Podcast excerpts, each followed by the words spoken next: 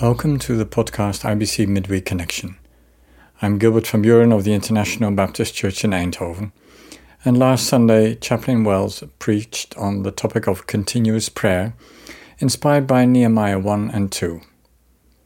In this podcast, I will focus on the practice of prayer. What do we do when we pray continually? When I was a young pastor, I once decided to pray a whole night for the church and its members. Somehow this was in my mind as proof of being a good Baptist minister. I told my wife that I would not join her in bed, but would be upstairs in my study, praying all night for the church.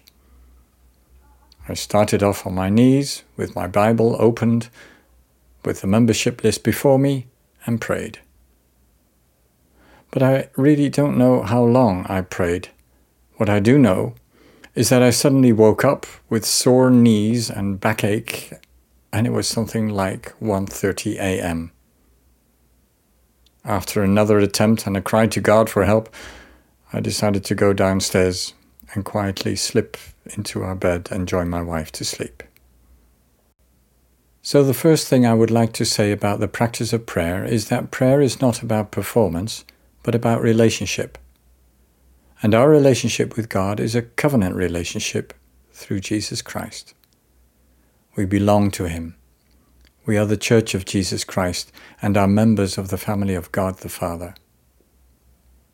In Ephesians chapter 5 verse 32, Paul identifies this union as a profound mystery. And that is exactly what it is. This has come home to me in a very clear way since my wife Dinny passed away five years ago. The one thing that I missed the most was sharing, telling her what I'd experienced, sharing my joys and my concerns. I was hers, she was mine. We were in a covenant relationship and away from her for ministry in church or on the road, she would always be somewhere in my heart and her name would pop up in my mind any time. In our relationship with God, as in marriage, it is not about performance, but about relationship, sharing, communication, communion, a profound mystery indeed. This brings me to my second point about the practice of prayer, which is the need for nutrition. Every relationship needs nutrition in order to thrive, or else will soon impoverish, deteriorate, or even cease to be. So, what does the nutrition look like? How do we feed our covenant relationship with God? In a highly individualized society, it is important to stress the importance of being actively involved in church life. Listen to God's word together, worship Him, obey Him.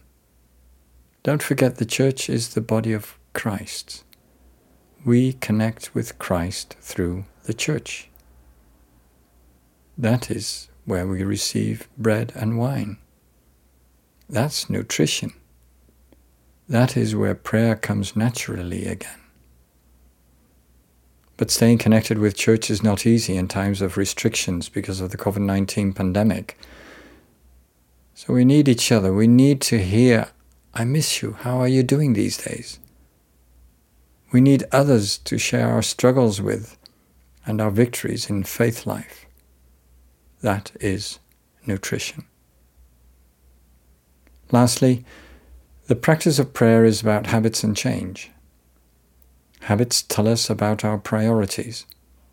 Starting the day with prayer, listening to God, thanking the Lord before every meal, going to church, or tuning in for live stream service. But as with marriage relationships, so it is with our relationship with God. We change.